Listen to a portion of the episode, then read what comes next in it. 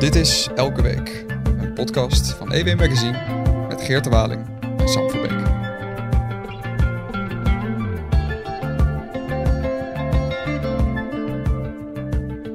Hi Geert. Hi Sam.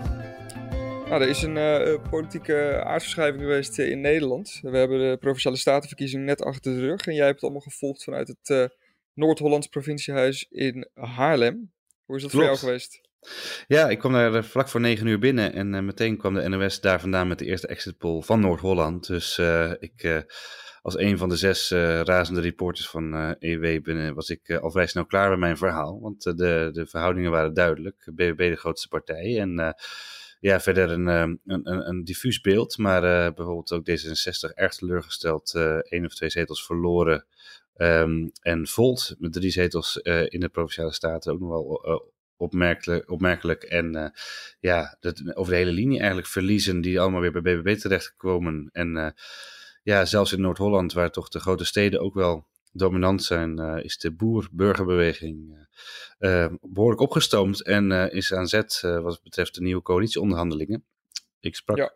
ook nog Daniel van den Berg trouwens van Ja 21 en die is erg hoopvol over de coalitievorming. Die zegt dat het een unicum zou zijn dat er in Noord-Holland nu een coalitie mogelijk is over rechts. Uh, dus uh, dat met, met Ja 21, en daar wil hij dan de sleutel in, uh, een sleutelrol in spelen. Ze hebben zelf maar drie zetels gehaald. Dat is de helft van wat ze hadden, want ze hadden zes afsplitzetels van FVD.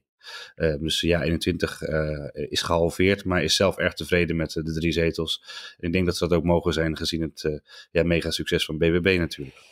Ja, we moeten ook niet vergissen dat ja 21 uiteindelijk is het voor hun wel een debuut hè, op de statenverkiezing. Kijk, uh, de vorige die hebben ze. Kijk, uh, ja, jij hebt natuurlijk een, een, uh, een, grote voorliefde voor de zetelrovers.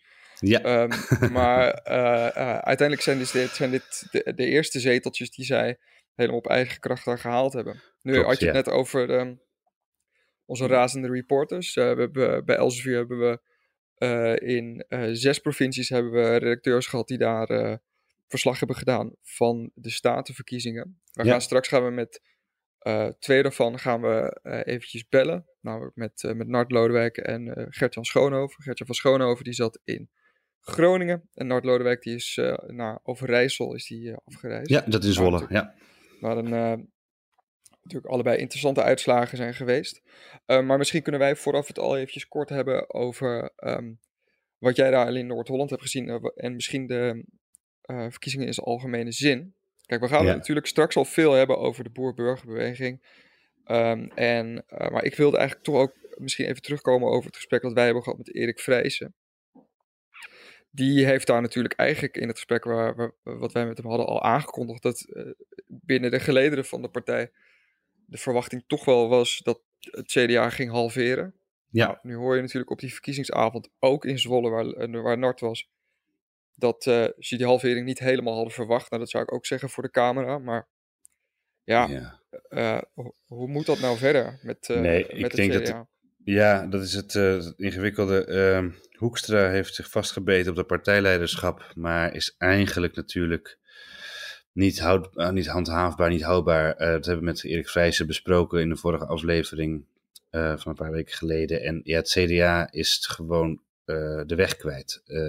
is het zo diep in het bestuur, zo diep in deze coalitie, met het, zeker ook het stikstofbeleid, Um, onder andere wat, uh, wat, wat, tot grote woede in het land leidt.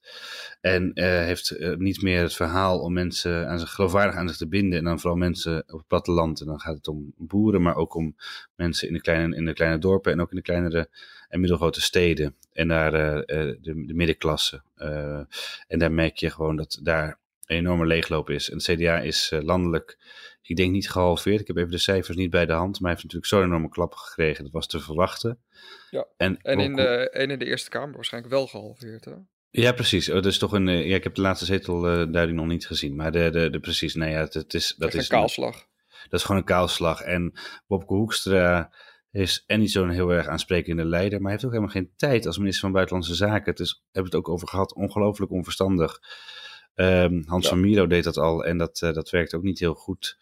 Uh, maar die had dan nog een soort aansprekend charisma en dat mist Bob Hoekstra enorm. En hij moet dan, juist een week voor de verkiezingen, zit hij dan een paar dagen in Slowakije met het koninklijk paar uh, op staatsbezoek. Ja, dat, dat, dat moet hij doen als minister. Maar dan moet, dat, dat, dat onder, ondergraaft natuurlijk heel erg zijn aanwezigheid in Nederland en zijn, uh, ook zijn, zijn beheersing van de, van de campagne. Uh, zowel intern het aansturen daarvan als extern het gezicht zijn van, die, van de partij.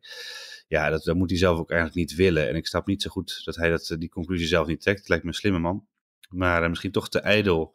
En binnen het CDA zijn ze nog te confuus. En ik denk dat er langzamerhand wel, dat zagen we ook al een beetje in die bronnen die Erik Vrijsen naar voren bracht, die anonieme bronnen waar zijn artikel uh, op gebaseerd was, dat er toch wel heel erg een paleiskoep gepleegd wordt bij, binnen het CDA. Tenminste, wordt voorbereid.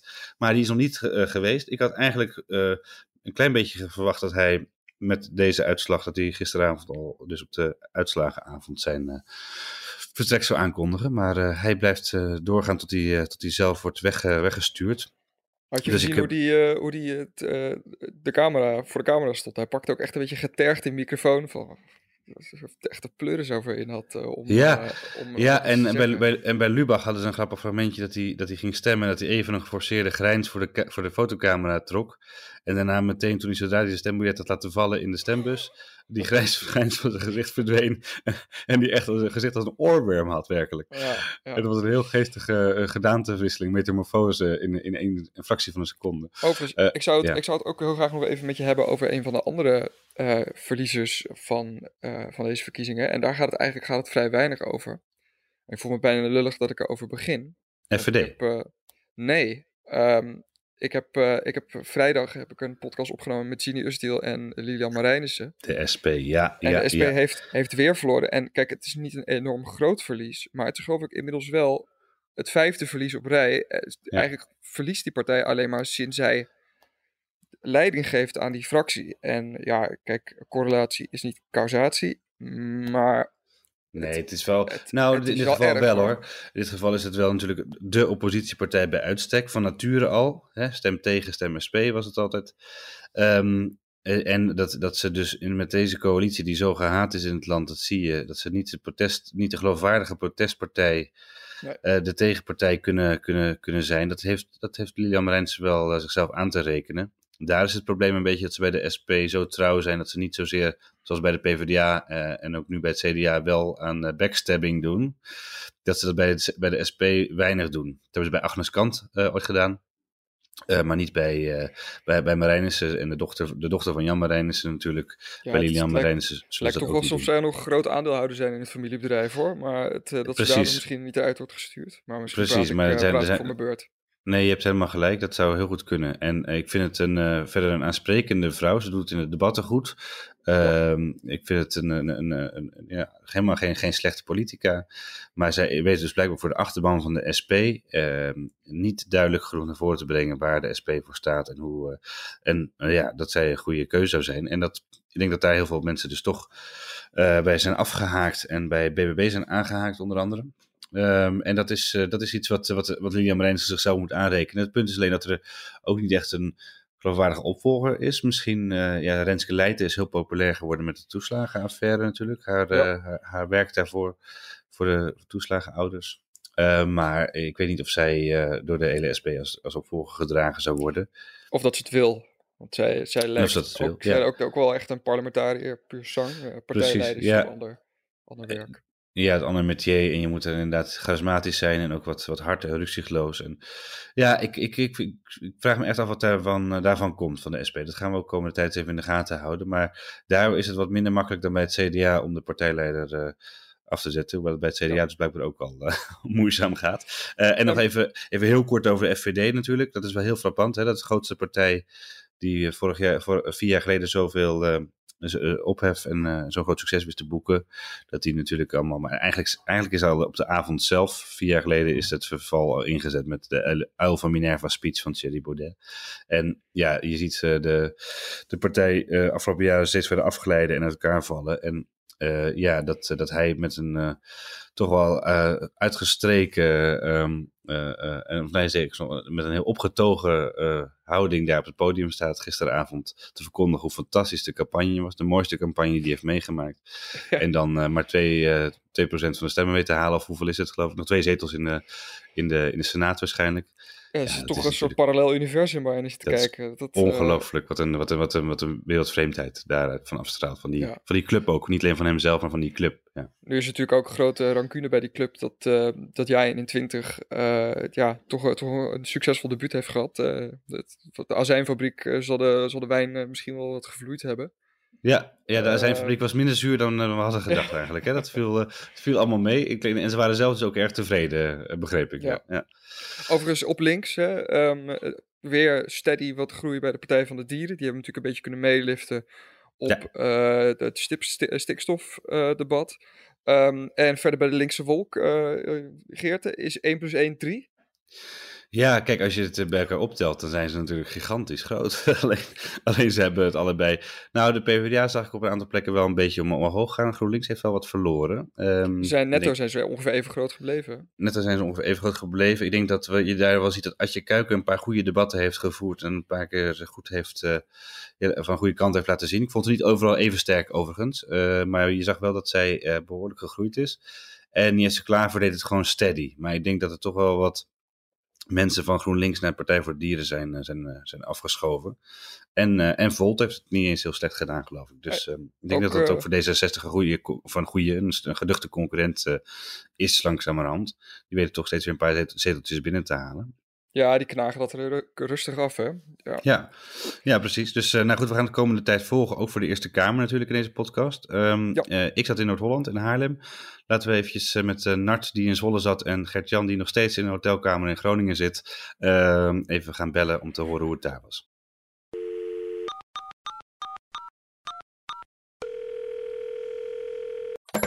Goedemorgen, heren. Goedemorgen. Ja, toch maar even beginnen met Nart. Want opeens is Overijssel van een wat eh, perifere provincie geworden tot het eh, Heartland. En het, eh, het, ja, het heet, het, de, heet, de heetste provincie van Nederland. Hoe was het gisteravond in Zwolle? Ja, dat was wel een unieke, unieke ervaring, moet ik zeggen. Want ze hadden daar eigenlijk gere- gerekend op 9 à 10 zetels. Dat gaven de peilingen ook aan. Ja, BBB. Die, eh, die zouden sowieso wel de grootste worden. Dat was ook niet echt een, eh, een verrassing. Maar ehm eh, Overijssel is natuurlijk een van de provincies die echt een exit poll had via de live-verbinding met de NOS. En dat was om tien voor half tien. Nou, iedereen daar verzameld. En die, die presentatrice die tikte al die ehm, partijen aan. Iedereen in het rood. Iedereen, alle partijen verloren zetels. En ze tikte op een gegeven moment BBB aan. En die pakte 31,5% van de stemmen. Wat dus uiteindelijk neerkomt op 17 zetels. En de provinciale staten in ehm, Overijssel eh, heeft 46 of 47 zetels. Dus dat is gewoon bijna al alleen een meerderheid. Dus ja, dat was eh, bizar. Het een derde van de, van de zetels Ja. inderdaad. Ja, en, het is, eh, en, en jij eh, had daar ook natuurlijk, we hebben de reacties van Caroline eh, van der Plas en de andere BBB'ers hebben we een beetje via het scherm kunnen zien. En ja, dat laat ze ook raden. Maar hoe reageerden die andere partijen erop? Heb je nog kopstukken gezien van andere partijen die, ja, die erbij waren? Ja, ik heb geprobeerd even wat mensen te, te spreken die nu in het bestuur zitten. Eh, waaronder dus de lijsttrekker van het eh, CDA, Rick Brink, heb ik eventjes gesproken. Ehm, en die zijn gehalveerd. Of nou, die zijn van negen naar vier zetels gegaan. En die zei ook van ja, dit doet wel echt pijn. We hadden wel gerekend op een, eh, op een verlies. Maar dat we eh, gehalveerd zouden worden, hadden we eigenlijk niet, niet verwacht. De ChristenUnie zit ook in het huidige bestuur. Die hebben ook een zetel moeten inleveren. Die vrouw heb ik ook gesproken, Renate van der Velde. Ja, en die, is, die zei van ja, ehm één zetel verlies, schade is beperkt. Maar ik ben wel heel benieuwd hoe BBB dit nu gaat doen. Want ze, hebben dus, hadden 23 mensen op de kieslijst staan. Daarvan gaan er nu 17 ehm, worden er statenlid. Ja, dat, eh, daar, daar is men wel benieuwd hoe dat dan, hoe dat dan gaat nu. En dat is op zich ook wel begrijpelijk natuurlijk. Zeker. En je, zou- je had ook nog twee Kamerleden van VVD die daar eh, bij jou in, eh, in Zwolle waren, ja, toch? eh, Tom van Kampen was er. En Daniel Koerhuis, die, die, wa- die was er ook.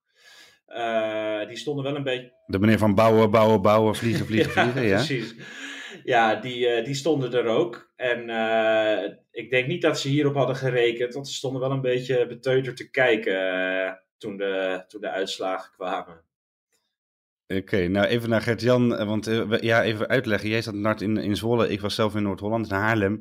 Dat waren twee van de drie, uh, Den Bosch was de derde, Noord-Brabant, provincies waar ze exit polls hadden. Waar we eigenlijk al om negen uur, tien voor half tien en tien over half tien um, in eh, respectievelijk eh, wisten wat er ongeveer de uitslag was. Maar de rest van de provincies helemaal niet.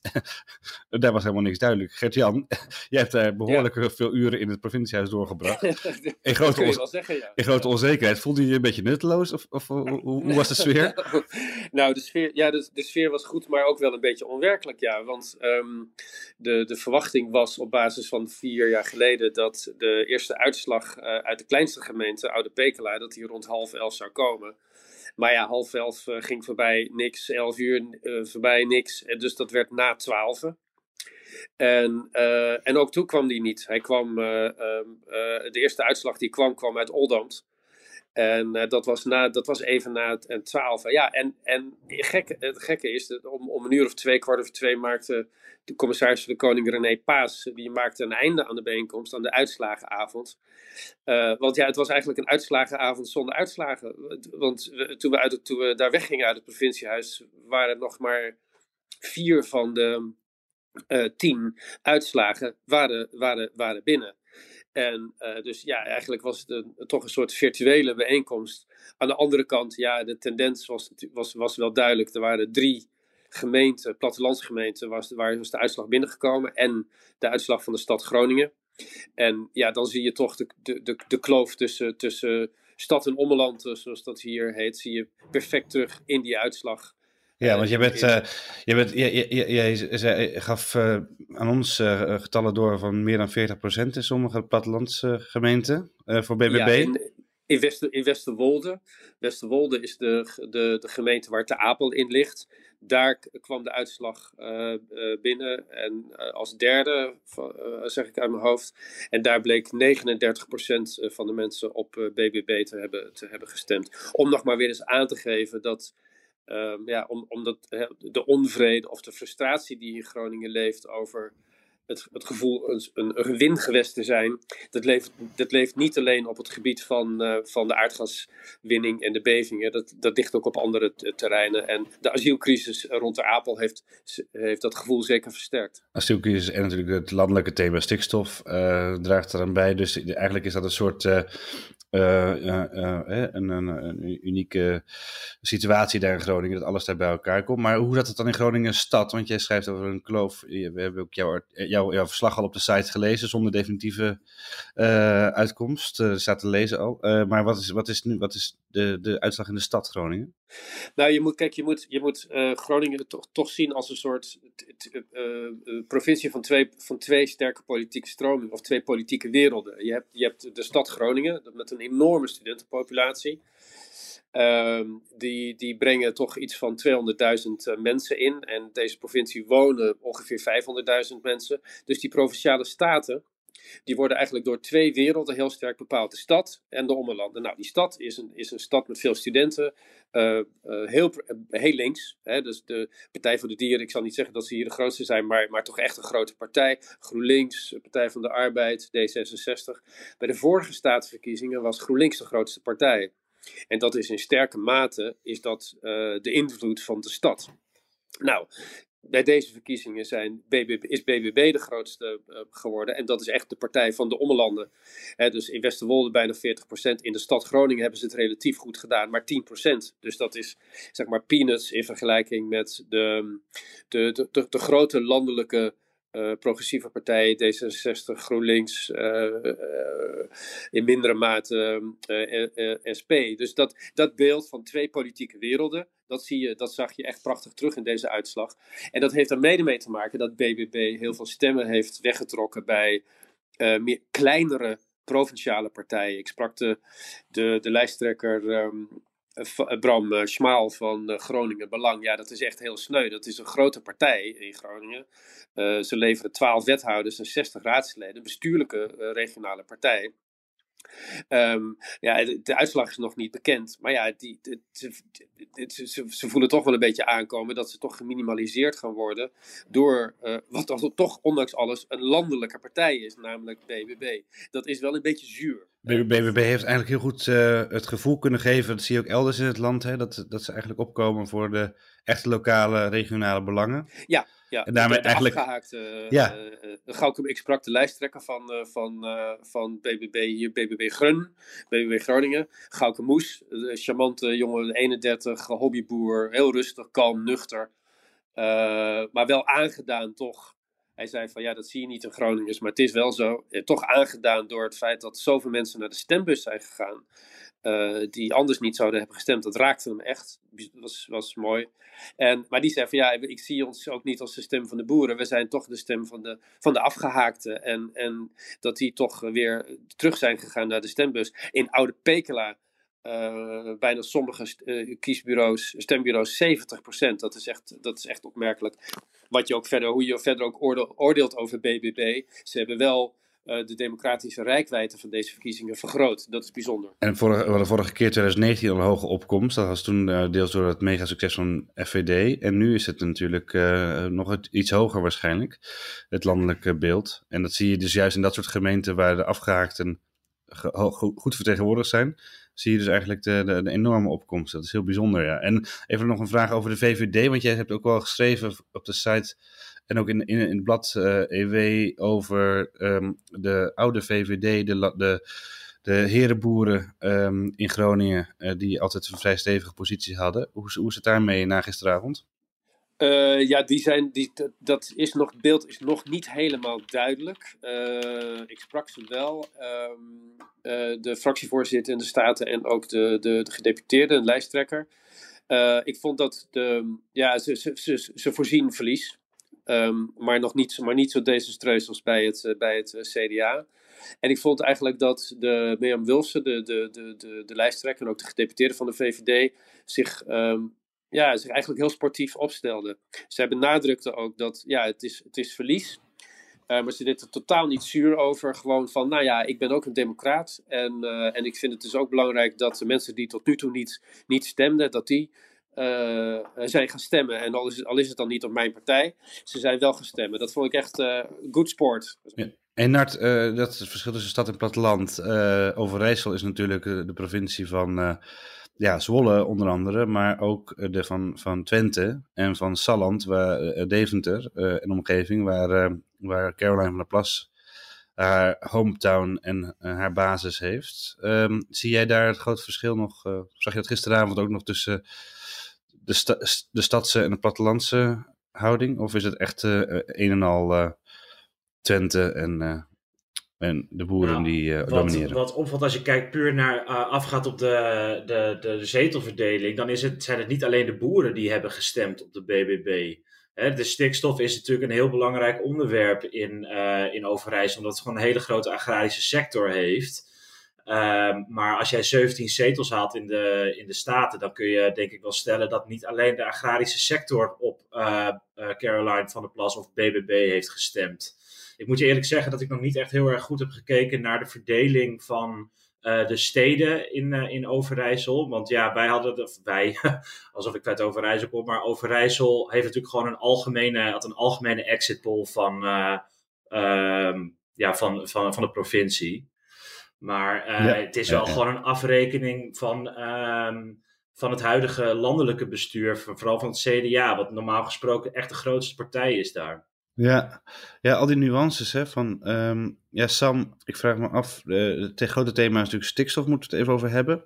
Wil jij daar iets over zeggen?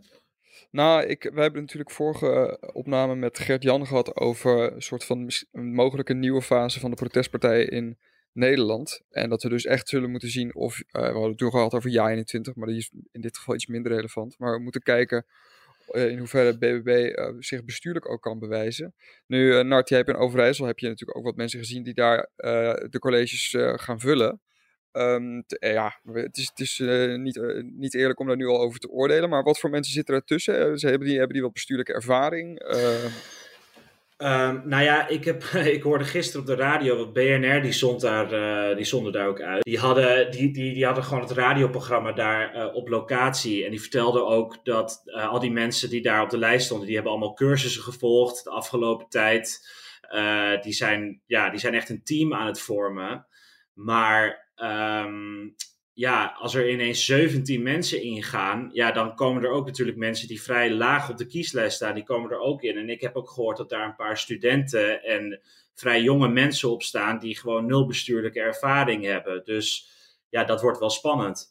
Ja, ik vroeg me ook af uh, trouwens, uh, um, dat uh, jij zei van 17 van de 23 in totaal op de lijst. Dat wordt natuurlijk, ja, dat is een enorm aantal en daar is niet op gerekend. Caroline van der Plas zei wel televisie gisteravond nog dat ze heel zorgvuldig mensen hadden geselecteerd en dat ze er echt vertrouwen in had. Hè, dat, dat ze juist ook twee jaar lang al bezig waren met het werven van goede kandidaten. Dat het niet zomaar het vullen van lijsten was met, met, met, met, met, met vulsel. Um, ja, Gert-Jan, heb jij daar uh, nog, nog nieuwe inzichten bij gekregen vergeleken bij vorige week? Van of dat inderdaad met BBB nu toch wel de serieuze bestuurlijke kant op gaat? Of dat we hier LPF of FVD-achtige toestanden kunnen verwachten? Nou, dat, dat laatste, dat, dat denk ik eigenlijk niet. Ik krijg trouwens net, zie ik, de, de definitieve uitslag voor de provincie Groningen. Die is net uh, bekend uh, geworden.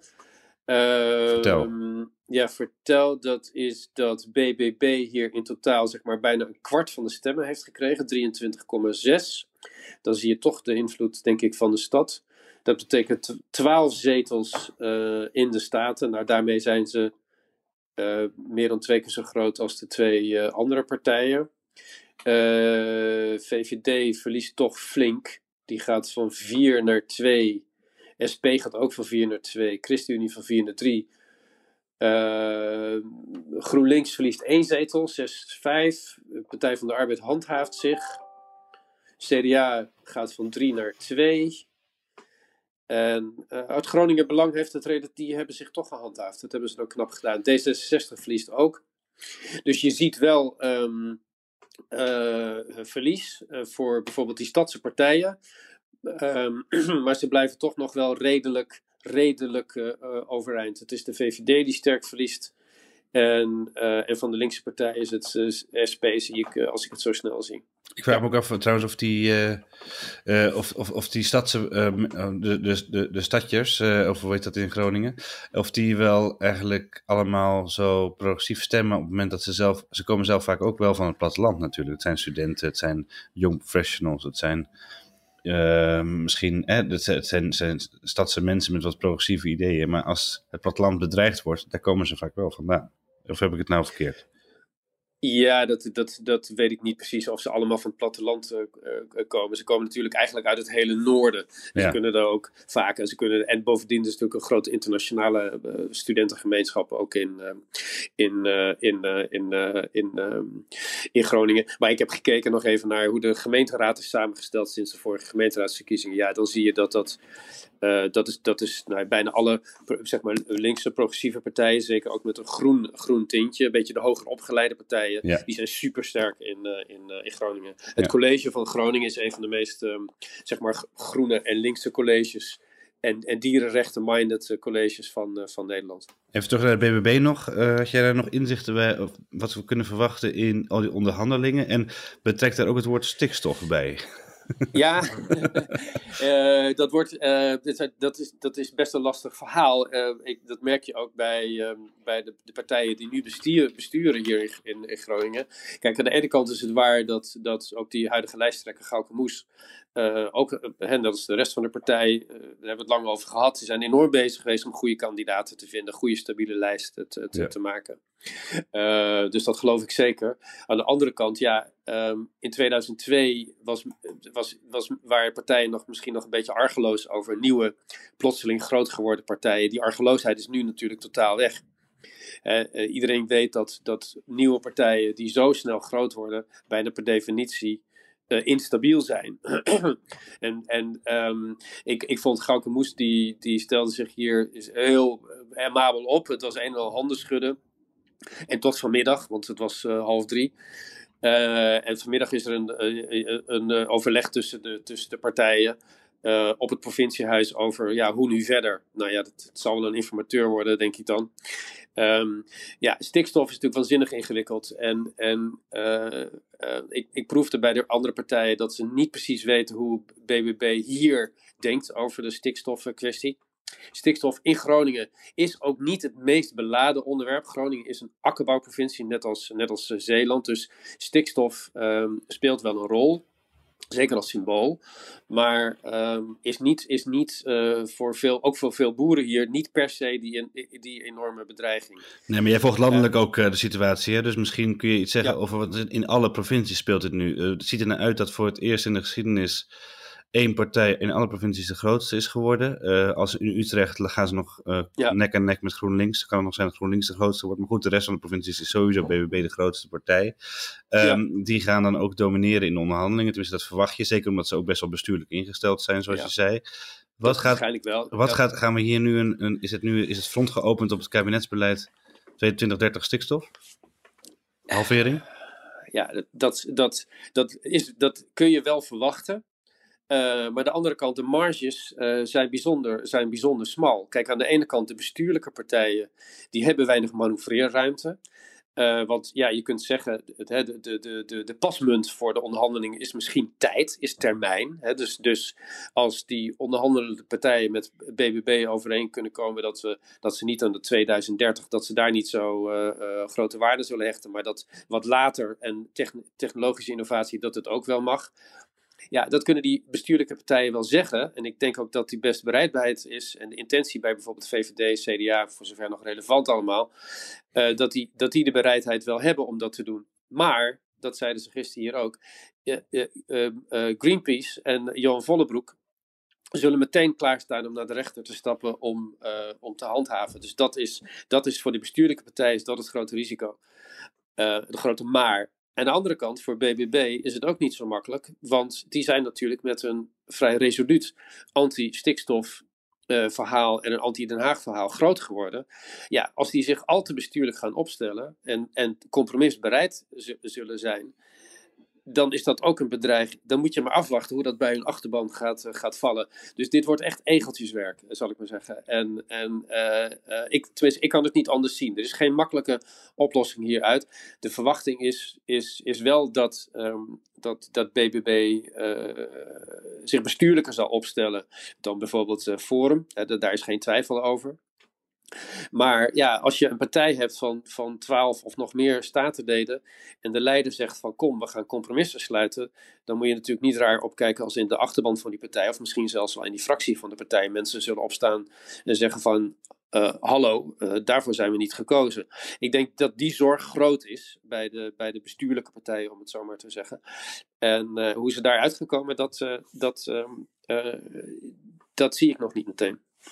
Ja, want, want Gert-Jan, kijk, BBB is natuurlijk een, een beetje, beetje populistische, iets wat demagogische partij. Wel op een misschien een wat prettigere manier. Is het vooral juist als je, uh, um, als je zo opstelt, belangrijk is dat je dan ook wel gaat leveren voor je mensen. En dat als je dat dus niet doet, dat je daarna meteen niet meer bestuurlijk serieus wordt genomen door je achterban. Ja, dat zou kunnen. Maar goed, misschien is het ook wel zo. Er is voor BBB natuurlijk ook wel wat te halen. Hè? Dus, dus, dus als zij, kunnen, als zij uh, kunnen bewijzen dat ze echt dingen kunnen binnenhalen voor hun achterban zonder die achterban uh, te verlogenen, nou ja, dan kunnen ze misschien voor de komende jaren een, een stabiele politieke factor uh, worden. Hè? Dus, dus politiek gaat ook over wat haal je binnen voor je achterban. Ja, mensen, mensen hebben nu twintig jaar. Ja, mensen hebben nu al twintig jaar uh, uh, uh, ervaring, kiezers, met, met, met, met, om toch maar even populistische politieke partijen te noemen, die, die gedijen in de oppositie, maar geen pepernoot hebben binnengehaald voor hun, voor hun achterban. En ja, dat, dat, het, het BBB zou een partij kunnen zijn die dat, die dat wel gaat doen, maar dat, dat is heel voorzichtig manoeuvreren. Misschien dus, krijg je nu... Ding, dingen ja. Nee, misschien krijg je nu een situatie uh, in het groot, die we in Den Haag in het klein zagen met groep de Mos, uh, arts van Den Haag, uh, ombudspolitiek. En dan heb ik het even niet over de vriendjespolitiek of de, de, eventuele corruptie die daar al dan niet bij een rol bij speelde. Ze, zijn, ze hebben daar misschien hun hand over gespeeld, maar ik bedoel even in de positieve zin dat mensen zich echt wel ja, vertegenwoordigd voelen. En ik weet dat Caroline van der Plas, ik zei het in de vorige podcast ook al, bij Zini Usdiel zat uh, in EW Zinigasten. En dat ze zei van ja, maar ze noemen mij een populist. Maar ja, uh, is dat omdat ik mensen vertegenwoordig in Den Haag? Dat is toch een beetje de bedoeling van de politiek. En dat, ja. is, iets, dat is een heel nuchtere, simpele houding die eigenlijk, die zij die grappig genoeg bij de kandidaten bij BBB uh, allemaal een beetje uitspreekt. Ik zag het ook bij de lijsttrekker Ingrid de Seun in, in Noord-Holland, dus in Haarlem gisteravond. En um, Overigens valt het me op dat het allemaal, uh, of niet allemaal, maar veel van de BBB-kandidaten zijn toch ook vrouw. Um, interessant is dat, dat er toch ook een soort uh, groot aandeel vrouwen uh, zit. Heb je daar, daar nog een, een, visie op of Nart? nou, dat weet ik eigenlijk niet. Maar bij, in, in Overijssel is het ook een vrouw, Carla Evers. Ja. ja, ja, Die, die sprak ook gelijk van: dit is een, een signaal voor Overijssel en een signaal voor het hele land. Want Nederlanders zijn de politiek gewoon, gewoon zat. En daarom staan wij hier. Dus vrij harde woorden, maar uh, ja. Nou ja, eh, niet alle Nederlanders, maar wel toch een, een derde ja, naar, zich laat aanzien. Hè? Of in ieder geval of een, of een kwart ruim, ja. Ja, dat is waar. Nog even een puntje, Gert-Jan. Uh, jij uit frustratie over jouw verkiezingsavond. Uh, moeten we volgende Provinciale Statenverkiezingen niet gewoon exit polls in elke provincie hebben? Of is dat, uh, wordt dat te duur? Ach, het heeft ook wel zo'n charme, Geert. dus, uh, de, de sfeer heeft niet ondergeleden. nee, zeker niet. Er waren, er waren bitterballen en eierballen natuurlijk, want dit is Groningen. Oh ja. en um, nee, maar het, het, het, het, ik denk dat het, een goed, dat het een goed voorstel is. Ik, ik kan niet over die kosten uh, oordelen. Maar het is natuurlijk best gek dat je in sommige provincies wel exit polls uh, hebt en in andere niet. En dat zal het gevoel van uh, verwaarlozing dat in Groningen toch al heerst niet kleiner hebben gemaakt, uh, uh, denk ik. Dus het lijkt me dat, dat voor een beetje zuiverder politieke discussie over wat er precies is gebeurd, lijkt het me wel handig om dat inderdaad overal te hebben. Ja, en Nart en ik uh, konden redelijk op tijd naar huis, omdat wij al in uh, Nart in Zwolle en ik in Haarlem al een beetje wisten hoe de vlag erbij hing, uh, al ver voor middernacht. We zijn nog even voor de sfeer blijven hangen, allebei geloof ik, maar daarna was het ook nou, wel een ik, beetje... ik was om tien voor half twee was ik thuis, dus het, zo vroeg kon ik ook weer niet gaan. Dat valt mee. Oh, dat valt mee. Ik was om half één thuis. Ja, ja. Maar het was, wel, het was wel de moeite waard. We zijn uh, in totaal met, uh, met Elsevier zijn we bij verschillende provinciehuizen geweest. In Zeeland, Zuid-Holland, Noord-Holland, Utrecht, Zwolle, Overijssel dus en Groningen. Het zijn er zes. En van al onze razende reporters zijn de verslagen terug te lezen op ewmagazine.nl. Dus ik raad iedereen aan dat te doen, want er staat ook, behalve de uitslag, best een sfeerverslag bij en ook wat duiding meteen. En uh, ja, ik denk dat we daar nu aan hebben bijgedragen met deze podcast. Dank jullie wel, heren. Uh, Gert-Jan, een goede reis terug naar de Randstad. Uh, als, je nog, als, je, als je ooit nog weg wil uit Groningen. ja, ik wil niet best blijven. Het is niet tof. Dus, maar goed, voorlopig en, moet ik nog even terug. Ja, en, ja, en Nartje zal nog wat vaker naar Overijssel moeten komen de ja, jaren, denk ik, met deze, met deze uitslag. Oké, okay, dank yes. jullie wel. Bye bye, bye. jij ook.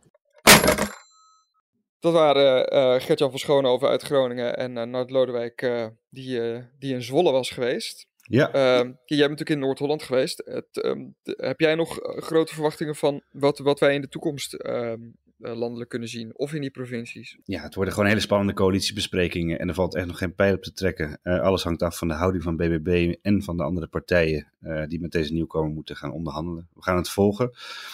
Ik heb trouwens ook een gesprek gevoerd met een columnist van, van Elsevier. Onze ja. webcolumnist Filip van Tijn, die elke zondag te lezen is op ewmagazine.nl met zijn uh, scherpe meningen. En Filip van Tijn is, is op leeftijd, ik mag zijn leeftijd niet zeggen, uh, maar is al geruime tijd met pensioen. Hij heeft een enorme staat van dienst in de maatschappij.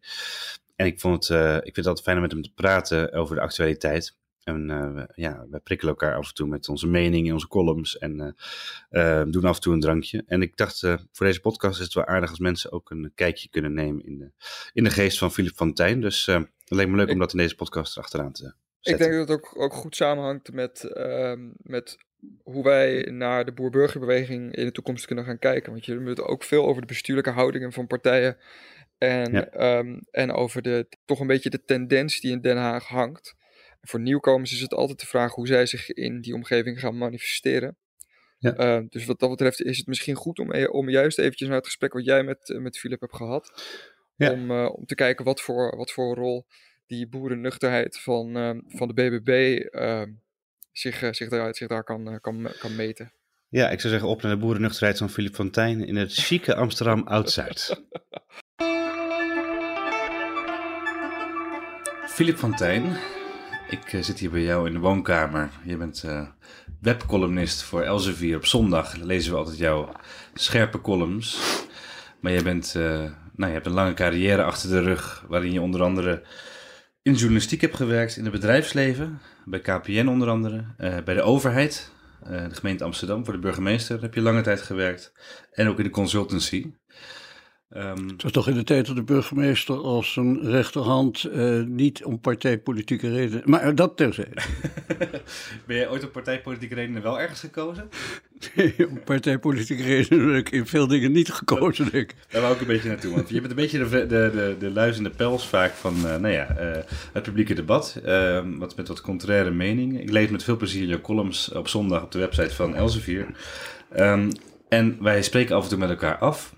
Uh, dan eten we een hapje, dan praten we over de actualiteit. En ik schrijf ook wel eens een column. En uh, dan houden we elkaar een beetje scherp. En, uh, en, laten we dat nu ook voor deze podcast eens proberen. Ja. het is mm, ja, vlak voor de verkiezingen, de week van de verkiezingen. We weten de uitslag nog niet, 15 maart. De provinciale statenverkiezingen die ook de Eerste Kamer zullen bepalen. Um, misschien voordat we hebben een paar, een paar onderwerpen die we zeker langs moeten lopen. Maar misschien voordat we dat doen, even aan jou de vraag, Filip. Je hebt zoveel verkiezingen meegemaakt. Mag ik vragen hoe oud je bent? Nee. Gevorderde leeftijd. maar, of, maar wel veel verkiezingen meegemaakt. Je hebt veel verkiezingen meegemaakt. Waar, wat uh, wat valt, je, valt, je nog iets, valt je nog iets op in deze verkiezingen? Of is het vooral een uh, zich herhalend circus dat steeds weer de tent opslaat uh, rond verkiezingstijd en waarbij steeds dezelfde trucjes worden uit, uit de, de camper worden gehaald en dezelfde wilde dieren de arena in worden gevoerd? Hoe kijk je naar die verkiezingen? Nou, je kent me goed genoeg, denk ik, om te weten dat ik hierop zeg ja en nee. Ja. Want eigenlijk zijn het dezelfde thema's, maar ze verhevigen steeds. Uh, die versplintering, die nu natuurlijk langzamerhand echt rampzalig wordt, die is al tientallen jaar aan de gang. Die is nu alleen op een, niet op een, op een hoogtepunt of een dieptepunt gekomen, maar wel heel ver voortgeschreden. Ja. Uh, dus ook partijen die nog nooit hebben meegedaan en ineens uh, groot meedoen. En het tweede is natuurlijk dat de uh, provinciale statenverkiezingen natuurlijk ook een tendens van de afgelopen 30 jaar steeds minder om de provinciale staten gaan. Maar om de politieke verhoudingen in Nederland via de Eerste Kamer. Heb je daar moeite mee? Is dat iets wat jou stoort? Of ja, dat, dat weet ik niet. Dat, dat, dat, ook daar is het antwoord ja en nee natuurlijk op. Want we hebben nou eenmaal het systeem dat de Eerste Kamer getrapt wordt gekozen. Nou, dat weten we allebei, hebben we allebei voor doorgeleerd. En dat weten ook heel veel mensen die er niet voor doorgeleerd hebben. Um, maar het is natuurlijk ook een heel ander type mensen dat kandidaat staat nu. En dat vind ik wel jammer, want het type Harm van Riel van de VVD, of nou ja, het maakt me niet, ook niet uit welke partij, want dat vind ik steeds minder interessant eigenlijk, wie van welke partij is. Ze roken te weinig sigaren, begrijp ik. Sorry? Ze roken te weinig sigaren. Ze roken te weinig sigaren, maar waarschijnlijk staat dat voor denken te weinig na. Want dat doe je ja. waarschijnlijk. Ik maak nu een gebaar van sigaarroken, maar ja. dus radio. Dat moet ik even. Nee, we begrijpen het. Maar je hebt, maar, maar even, dus, je bedoelt inderdaad van het is te, te weinig de chambre de réflexion. Ja. Nou ja, het, het, het, het, het interessante was, dat heb ik gewoon twintig of vijftien jaar geleden alles over geschreven. Toen was er een. Uh, bij de statenverkiezingen, met dus ook weer een lijst voor de, voor de Eerste Kamer. En daar stond niet één jurist op. Nou is het niet zo dat ik dol ben op juristen of dat ik dat een betere mensensoort vind, hoewel sommige van mijn beste vrienden recht hebben gestudeerd. Maar het is wel gek dat juist voor de Eerste Kamer er geen enkele jurist kandidaat was. Juist de Eerste Kamer moet de wetgeving goed kunnen controleren. We hebben geen constitutioneel hof in Nederland. We hebben een raad van state, maar die heeft een adviserende functie. Die Eerste Kamer moet eigenlijk een handtekening zetten. En na een lang debat ook weer. Onder wat er in de Tweede Kamer en door de ministers is voorgelegd Ja. in wetgeving. En, en die Eerste Kamer, eh, zoals we allebei, allebei weten, die moet, moet en kan en mag eigenlijk alleen beoordelen op dingen die niet helemaal staatsrechtelijk deugen. Om het maar even heel kort samen te vatten. Ja, als, als er niemand in die Eerste Kamer zit, ook al een beetje overdreven, maar toch bijna eh, juist, die dat staatsrechtelijk kan beoordelen, dan kun je die Eerste Kamer natuurlijk net goed opheffen of nadenken heeft over. onze, Heeft onze minister van Justitie ook geen rechten gestudeerd, dus dat schept misschien een band. Uh...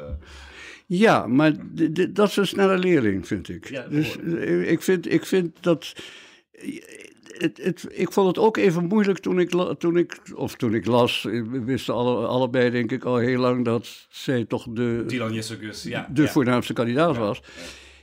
Ik, heb daar, ik had daar moeite mee en dat heb ik minder gekregen door hoe ze dat doet. Want ze is niet te onderscheiden van, uh, nou sterker, ze is in gunstige zin te onderscheiden van veel juristen, denk ik. Ja.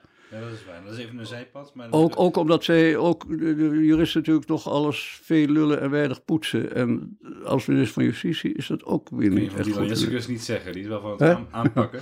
Dat haakt trouwens wel goed aan bij een thema waar ik het ook met je over wilde hebben. Over daadkracht in de politiek. Maar daar komen we zo uh, op. Um, en uh, fijn te constateren dat niet alle juristen ongeschikt zijn voor juridisch um, werk. Maar um, de, die Jij schreef een column, ook onder andere over de afgelopen week. Um, misschien ging je column over het ondernemingsklimaat. En dat is ook een thema wat in de verkiezingen nogal speelt, of zou moeten spelen misschien. Want uh, er wordt heel veel gepraat over de grote bedrijven en dat die hier uh, al dan niet zich prettig zouden voelen. We hebben het debakel van Shell gehad, van Unilever. Een discussie over, uh, over, bedrijven die misschien wel weg willen uit Nederland als de voorzieningen niet goed genoeg zijn. Of als, de, als er een winsttax wordt geheven.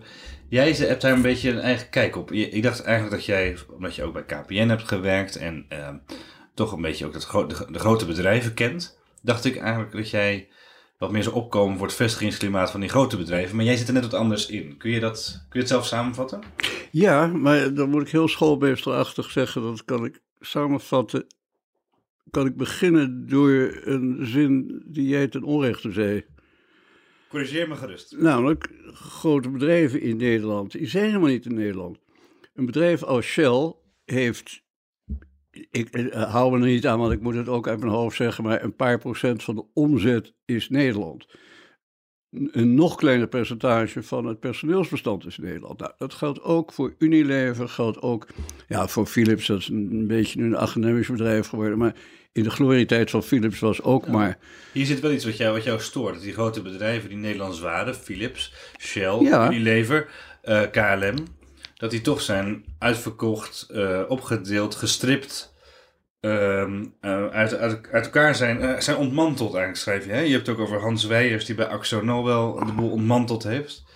Waar, zit die, waar komt die frustratie bij jou vandaan? Is dat het... Nee, wacht even. Het zijn natuurlijk twee verschillende dingen. Ze zijn niet Nederlands meer omdat ze formeel hun hoofdkantoor niet meer in Nederland hebben. En daarvoor die, die uh, dividendbelasting als een soort chantagemiddel hebben proberen te gebruiken. Wat ik heel erg vind hoor, om dat op die manier te doen. In die vage sms'jes aan Mark Rutte. Ja, echt heel erg. Ja. Maar dat is puur een formele kwestie. Waar staat je hoofdkantoor? En, en over 30 jaar staan waarschijnlijk al die hoofdkantoren op de Bermuda's. Dus dat maakt het helemaal niet meer uit. Dus dat is niet interessant. Maar welk deel van de productie en de dienstverlening nog in Nederland plaatsvindt en hoe de, de wind nog Nederlands is. De, de topman, hè, dat is nu voor het eerst geloof ik bij Shell, is dat geen Nederlander en geen Engelsman, als ik het goed heb. Dat heb ik er niet bijgehouden. Philips, ja, ik, heb, ik weet ook, ook allemaal niet precies meer. Maar de Nederlandse, de, nest, de Nederlandse nestgeur, dat is eigenlijk veel belangrijker dan waar formeel de zetel is en waar formeel de belasting niet wordt betaald.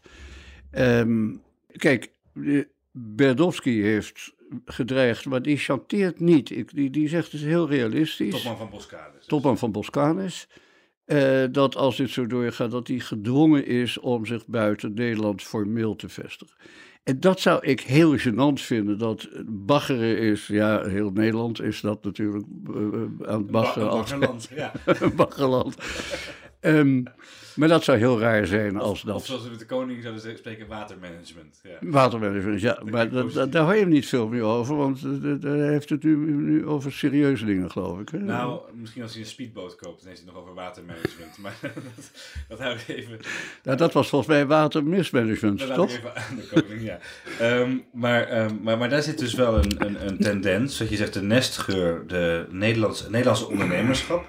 De grote ondernemingen zijn eigenlijk ontmanteld, uh, verhuisd, eh, eh, hebben nog maar een klein aandeel in Nederland. En dat, gaat dus, dat is een proces wat ook voortgaat. Je bent dus ook bang dat Boskalis daadwerkelijk... Nou ja, bang, maar kijk, ik- ben absoluut niet nationalistisch en ik ben niet patriotisch, eh, maar ik ben wel Nederlands. En ik heb het altijd ongelooflijk bijzonder gevonden dat toch een betrekkelijk klein land, hoewel we onszelf altijd kleiner maken dan we werkelijk zijn, dat is, maar dat is, Ja. daar hebben we het over, over een tijdje wel over, Ehm, dat een betrekkelijk klein land natuurlijk een aantal van die wereldbedrijven tot stand heeft gebracht. Want dat is Unilever en dat is meer Nederlands dan Engels. Dat is Shell, dat is ook meer Nederlands dan Engels. En dat Philips, dat was helemaal Nederland. En dat dat in wat er in 100 jaar is ontstaan, in, in, in, in 20 jaar eigenlijk is verdwenen. En daar kun je 80 reden, redenen voor. Dat is echt niet door Rutte die van alles de schuld krijgt. Dus een heel klein beetje schuldig misschien. Maar dat is dus het fiscale klimaat. Maar dat is ook ehm, de aandeelhouder die tegenwoordig eh, beslist. ehm, Die eist gewoon eh, goede rendementen. ja, liever 0,1% meer rendement dan een andere dingen. gloeilampendivisie eruit. Nou, die moesten dan toch misschien uit. Maar de televisiedivisie van, van Philips ging eruit. En eigenlijk is Philips nu alleen nog maar een fabrikant van medische apparatuur. Van lekkere apparaten. Van lekkende medische apparatuur. ja. Ja, zo zullen zichzelf niet. niet... Nee, maar jij, jij, jij zegt iets te gemakkelijk, denk ik. Ze, ze moesten wel, dat weet ik ja, dat weet ik niet. Bij AXO was dat zeker niet zo. AXO was dus eh, de, de, de, de, de kunst. eh, het lijkt een raar conglomeraat. Kunstzijde, farmaceutica, hè, Organon, de uitvinder van de pil.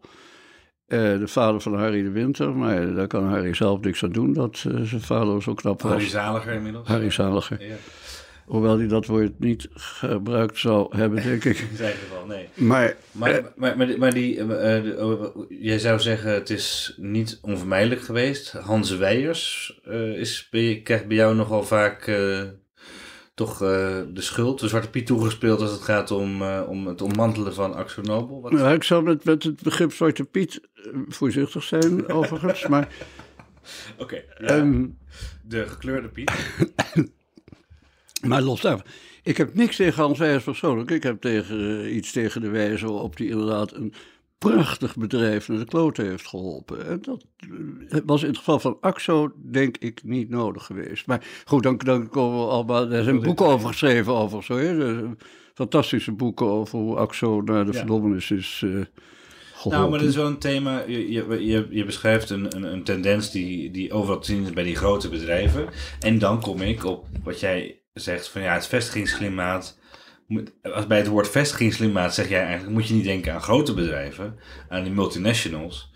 Die zitten hier amper nog, eh, of ze zijn ontmanteld. Hè, en eh, en, en, en eh, over een paar jaar zitten ze allemaal op de Bermuda's. Maar je hebt het over het midden- en kleinbedrijf. Wat is er zo verkeerd aan het vestigingsklimaat voor het midden- en kleinbedrijf in Nederland? Nou, ik denk de, de, de diapositief van wat je in het eerste deel van je zin zei. Doordat er zoveel aandacht van de regering is en van VNO, hoewel het aan het kenteren is, zeg ik uit van een afstand hoor, want ik weet het ook allemaal niet precies. Die waren natuurlijk altijd heel erg gericht op het grote bedrijf. Ik denk niet alleen aan, aan Shell met god weet hoeveel miljard omzet, eh, 200 miljard of zoiets per jaar. Maar denk ook aan Heineken met een armetierige 30 miljard eh, per jaar. Dat zijn natuurlijk ook bedrijven die Nederland ontstegen zijn. Maar waar wel... Heineken heeft Rusland dus eigenlijk nodig om een beetje fatsoenlijk winst te kunnen maken. Dat is de- de- de- Zij- even een zijpad. Ja. Nou ja, de, de, de, ik heb geschreven eh, recent dat de wijze waarop Heineken opereert eigenlijk aantoont dat ze in Rusland thuis horen. Ja, Maar- zijn we daar ook weer vanaf. Zijn die ook naar het buitenland, maar in ieder geval niet naar Londen, maar naar Moskou. Ehm, Maar kijk, het is natuurlijk veel makkelijker. VNO is altijd de organisatie geweest van de werkgevers van de grote bedrijven. Ik weet wel dat er ook kleine bedrijven, maar dat was. Eh, had je MKB speelde nauwelijks een rol. Ja. Terwijl natuurlijk de, de, de kern van het Nederlandse bedrijfsleven, dat zit dus niet bij die grote bedrijven waarvan maar een fractie van de medewerkers en een fractie van de omzet in Nederland wordt behaald. Maar het zit bij die duizenden MKB-bedrijven. En MKB-bedrijven, dat loopt van, van garages tot ehm, kleine productiebedrijven, tot kleine familiebedrijven, tot hele kleine winkelketens. Dus niet uh, kruidvat met god weet wat allemaal. Maar een winkelketen met vijf winkels en zo, dat vind ik er ook nog bij hoor. En daar is het fiscale klimaat en het ondernemingsklimaat volgens mij, maar ik weet ook niet alles, maar ik vertrouw op wat ik ongeveer opsnuif. Is dat klimaat daarvoor niet goed? En, en daar maakt het ook niet eens uit. En dan komen we op de verkiezingen uh, van deze week dan maakt het ook niet uit of er een regering is waar de werkgeverspartij, zoals het vroeger heette, VVD, of de werknemerspartij, PvdA, of welke partij er ook in zit. Dat is een soort constante eigenlijk dat daar veel te weinig aandacht voor is. Ik weet nog dat bij de PvdA, het was ooit een grote partij, zoals je misschien ook weet. Die had ooit 51 zetels van 150, dat was het hoogtepunt. Bij de KVP had er 52, geloof ik. Samen was het twee derde van. En dit was samen de Rooms-Rode Coalitie. de Tweede Kamer, de Rooms-Rode Coalitie. Maar ik weet dat in de bloeitijd waar, was er een fractie van, van 40 of 50 PvdA'ers. En er waren maar twee leden van de Tweede Kamerfractie die iets van de middenstand wisten en zich daar hard voor maakten. Een van de twee was Jan Schever, die altijd bekend staat als de bakkerszoon en de arbeidersjongen. De wethouder van Amsterdam. Wethouder van Amsterdam. kun je niet wonen waar hij helemaal gelijk en altijd. Maar die trok zich eh, aan dat de middenstand in zijn partij totaal geen rol speelde. Maar hetzelfde gold eigenlijk voor de, hoewel de VVD toen iets meer de middenstandspartij, denk ik, was dan nu. Ja. Maar ja, het is toch de, de backbone of the nation, niet de intellectuele backbone, want die, die zit in de oostelijke eilanden van Amsterdam. Die houden windmolens tegen, omdat die voor hun deur komen. maar, dat is waar, in, die, in de zin van GroenLinks en D66, uiteraard. Uh, het weldenkend deel der natie noemen we dat dan. Maar nee, wij, jij bedoelt de, de, de ruggengraat, de backbone, um, zowel uh, in de, uh, om de economie draaiende te houden, de werkgelegenheid te creëren. Um, en om dus eigenlijk de, ook mensen een, ja, het is eigenlijk onderdeel van de civil society, zou je kunnen Ja, je vergeet nog iets belangrijks. En dat is een van de redenen waarom ik ontzettend... Ja? Ik schrijf nu vijf jaar of zes jaar voor Elsevier of EW uh, nu, ja. Magalwij. En een van de redenen is, ik, dat was, is niet het blad waar ik van, van, van afkomst of van nature bij hoor, maar een van de aardige dingen vind ik de logica waarmee veel van de redacteuren van Elsevier en de columnisten van Elsevier de wereld bekijken. En dat is, dat, dat denk ik aan door het laatste wat je net zei. Het is ongeveer het enige blad nog in Nederland wat ervan uitgaat dat geld eerst verdiend moet worden voordat het aan leuke dingen moet worden, kan worden uitgegeven. Dat vind ik heel, dat lijkt een waarheid als een koe. Dat is een omstreden gedachte, ja. dat is toch niet zo vanzelfsprekend kennelijk. Maar om, om, om, om kijk, al die, al die Um, stichtingen die zich tegen de staat verzetten of tegen de heersende klasse of hoe dan ook. Of het nou is uh, internationaal voor de vluchtelingen of wereldwijd tegen het klimaat of voor het klimaat. Die worden allemaal gesubsidieerd door de overheid. En het geld daarvoor komt dus allemaal van die... En door de postcode loterij. En de postcode, ja, die weet voor heel weinig geld ook uh, mee te liften natuurlijk. Ja. Precies, ja nee, dat is zeker. Um, en dus, nou, uh, dank voor de complimenten namens de redactie van EW. Maar um, jij hebt daar dus feeling mee, omdat jij zegt het wordt eigenlijk vergeten dat het geld eerst moet worden verdiend voordat het kan worden uitgegeven. Dus eigenlijk dat er een, gewoon dat de boel boekhoudkundig op orde is. Ik heb nog een, nog een vraag over aan jou, maar dat is meer ook een statement. Dat je de regering en Rutte bij elkaar, dat jij zegt terecht eerder al, je kunt niet Rutte overal de schuld van geven. Maar het is wel lekker om dat af en toe te doen. Um, en het is vooral dat onder zijn regeringen, VVD, CDA, nou ook nog eentje met PvdA samen, maar Rutte 3 en Rutte 4 hebben, zijn toch, zouden rechts moeten heten. Op zijn minst voor een kleinere overheid.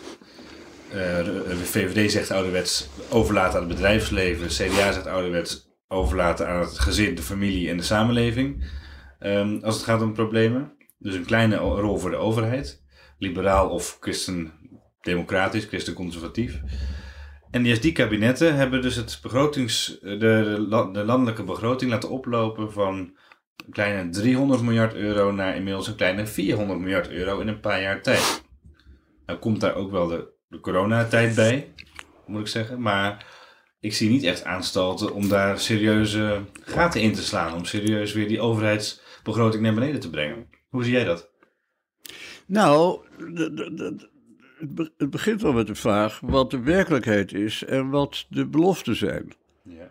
Want eh, kijk, ik vind het ontzettend moeilijk. Ik kan allebei de standpunten, denk ik, bijna even goed verdedigen. Een kleinere overheid of een grotere overheid. Het is allebei verdedigbaar, maar dat, dat voert ons, denk ik, nu ver. Wat ik niet kan verdedigen, is steeds roepen: onze overheid wordt steeds kleiner, terwijl die in werkelijkheid steeds groter wordt. En daar zit natuurlijk helemaal de frictie. Daar is Dus- hypocrisie waar je even aan ergert. Eh, Dat woord stond mij ook voor ogen. Het is namelijk het toppunt van hypocrisie om alsmaar te roepen: de overheid moet steeds kleiner worden. En intussen weer. En wat die mensen allemaal doen, ik weet het ook echt niet. Ik, eh, eh, maar goed. Dat, Kunnen we, kunnen, we een mooi bruggetje maken volgens mij naar een onderwerp dat we ook zouden bespreken. Je had het al over de nestgeur. Ik wil het nu met je hebben over de mestgeur. Ehm, want jij schreef ook een column twee weken geleden op de site van Elsevier. Kijk de koe niet langer in de kont, maar vat haar bij de horens. Dat was de titel van jouw column. Ik kan hem iedereen aanraden. Zoek hem even op. Ehm, maar daarin eh, heb jij een eh, bezwaar tegen een manier van besturen die eigenlijk ervan uitgaat, eh, achteraf weten we allemaal beter wat er had moeten gebeuren. Eh, hè? De, achteraf kijkt kijkt men de koe in de kont, zeggen we dan, en, eh, in plaats van eh, de koe bij de horens te vatten.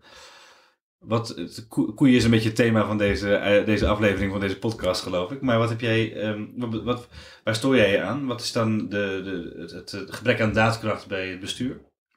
nou, de, de kooi de kont kijken is niet alleen een plattelandsuitdrukking. En zoals we weten, dankzij eh, Caroline is er een grote kloof tussen stad en platteland. Ja. Maar is ook een heel, eh, een deftig woord, een depreciërende uitdrukking. Want de kooi de kont kijken betekent eigenlijk al, ja, achteraf eh, kun je alles al eh, weten. Ja. Maar zo werkt het niet bij ons. Wij benoemen dan een professor, liefst ex-raad van state of ex, nou ja, zeg maar het type wethouder, minister, wethouder van Groningen, minister, kortom, Johan Remkes. Een jonge Remkes benoemen we dan, ja. Waar ik dol op ben overigens, en waar ik al dol op was toen hij daar nog geen aanleiding toe gaf. Maar, ehm, nou, die mag dan, eh, Johan Remkes, sorry, ik, ik zeg ten onrechte Johan Remkes, want dat is iemand die ook heel praktisch is. Ja. Maar meestal zijn die koeien de kontkijkers, zijn mensen die nooit in hun leven, vanaf het moment dat ze op hun twaalfde naar het gymnasium of eh, VWO of wat dan ook gingen, universiteit, daarna hebben dus nooit iets anders meegemaakt in het leven dan achter een bureau zitten en daar eh, soms heel briljante dingen bedenken, dat wel, Ja. maar nooit met de, de harde dagelijkse werken. Nou, dat zijn altijd die mensen in die studiecommissies, die dan dus twee jaar krijgen om met een hele commissie eh, te analyseren of wat er vier jaar geleden in een korte termijn moest worden besloten, of dat wel terecht is. Daar heb ik bezwaren tegen. En nogmaals, als niet de type Johan Remkes, want die is juist een beetje uitzondering. Daarom is hij natuurlijk Nee, ja, ieders lieveling nu. We, we kennen, we kennen ook jouw sympathie inmiddels voor hem. Maar ehm, laten we dat even ontleden. Want er zitten een paar, een paar aspecten in. Onder andere een cultuur waarin in plaats van daadkrachten eisen er eerst wordt gekeken naar een onderzoekscommissie. Het, eigenlijk misschien zou je kunnen zeggen het polderen of het wegmasseren van verantwoordelijkheden. Hè, er wordt vaak wordt een commissie ingesteld. Er- En als er een commissie wordt ingesteld, weet je zeker dat er niks gaat gebeuren. Ehm, Ja, of dat je zelf in ieder geval niks hoeft. dat je zelf niks hoeft. Ja, inderdaad, de staatscommissie. Een, een staatscommissie is dan wat gewichtiger, maar dat geldt precies hetzelfde voor volgens mij. Die rapporten belanden allemaal in de la. Uiteindelijk. eh, en is het momentum om iets te doen is dan al lang weer verstreken. Want zo'n commissie is inderdaad twee jaar aan het nadenken en met iedereen aan het praten. En dan is iedereen weer even gehoord. En dat is een vorm van eigenlijk dus pro- problemen wegschuiven in plaats van oplossen, denk ik. Ja, en, en dan door mensen die de, de dagelijkse praktijk. Maar ik, ik spreek ook als iemand die niet, zoals dat tegenwoordig, of al 30 jaar zo mooi heet, met zijn poten in de modder. Iedereen zit met zijn poten. sta- Het, het, het- ja. Je hebt hier in deze mooie tuin van jou. heb je wel eens met Ik heb een mooie tuin. Ik, ik sta vaak met mijn poten in de bol. dat weet ik. Nee, maar het voorbeeld daarvan... Ik geloof dat er vier generaties donneren... die zijn voorzitters van dat soort commissies geweest. En geen van die donners hebben ooit, zijn ooit achter een bureau vandaan gekomen. Ja, eh, Jan, Hein, Heindel, sorry, niet Jan Hein, Heindonner. Jan Hein is fout. Heindonner, die zat achter een schaakbord. Dat is weer iets anders Ja. dan een bureau. Ja. Die hield ook niet zo van zijn familie trouwens. Maar goed, dat... dat Maar verder zijn de donnetjes, ook schaken is niet echt een hele Ja. volksgelegenheid. Maar- Heb je, eh, ehm, maar oké, dat dat is een één aspect. Maar een ander aspect is bijvoorbeeld, dat zie je ook met, nu ga ik iets noemen waar ik volgens mij bij jou ehm, een, eh, een gevoelige snaar raak. Bij alle rapporten over het slavernijverleden. Ik las dat zelfs de Universiteit eh, van Amsterdam gaat nu onderzoeken welke rol de Universiteit van Amsterdam heeft gespeeld in het slavernijverleden. Ehm, en dat hebben we al van de gemeente Amsterdam gehad. We hebben het van de gemeente Den Haag is ermee bezig, geloof ik. Het Koningshuis, de provincie Zuid-Holland is ermee bezig. Ehm, nou, je kunt genoeglijk aannemen dat over een tijdje alle overheden en bestuurslagen zelf individueel een rapport hebben besteld. Vaak voor een aardig bedrag eh, gekocht. Bij onderzoekers die netjes hebben uitgeplozen hoe dat allemaal zat in het slavernijverleden. Is dat ook niet dezelfde tendens eh, van continu maar onderzoek willen doen naar het verleden, naar wat er fout is gegaan in het verleden, in plaats van bezig zijn met wat er beter kan in de toekomst?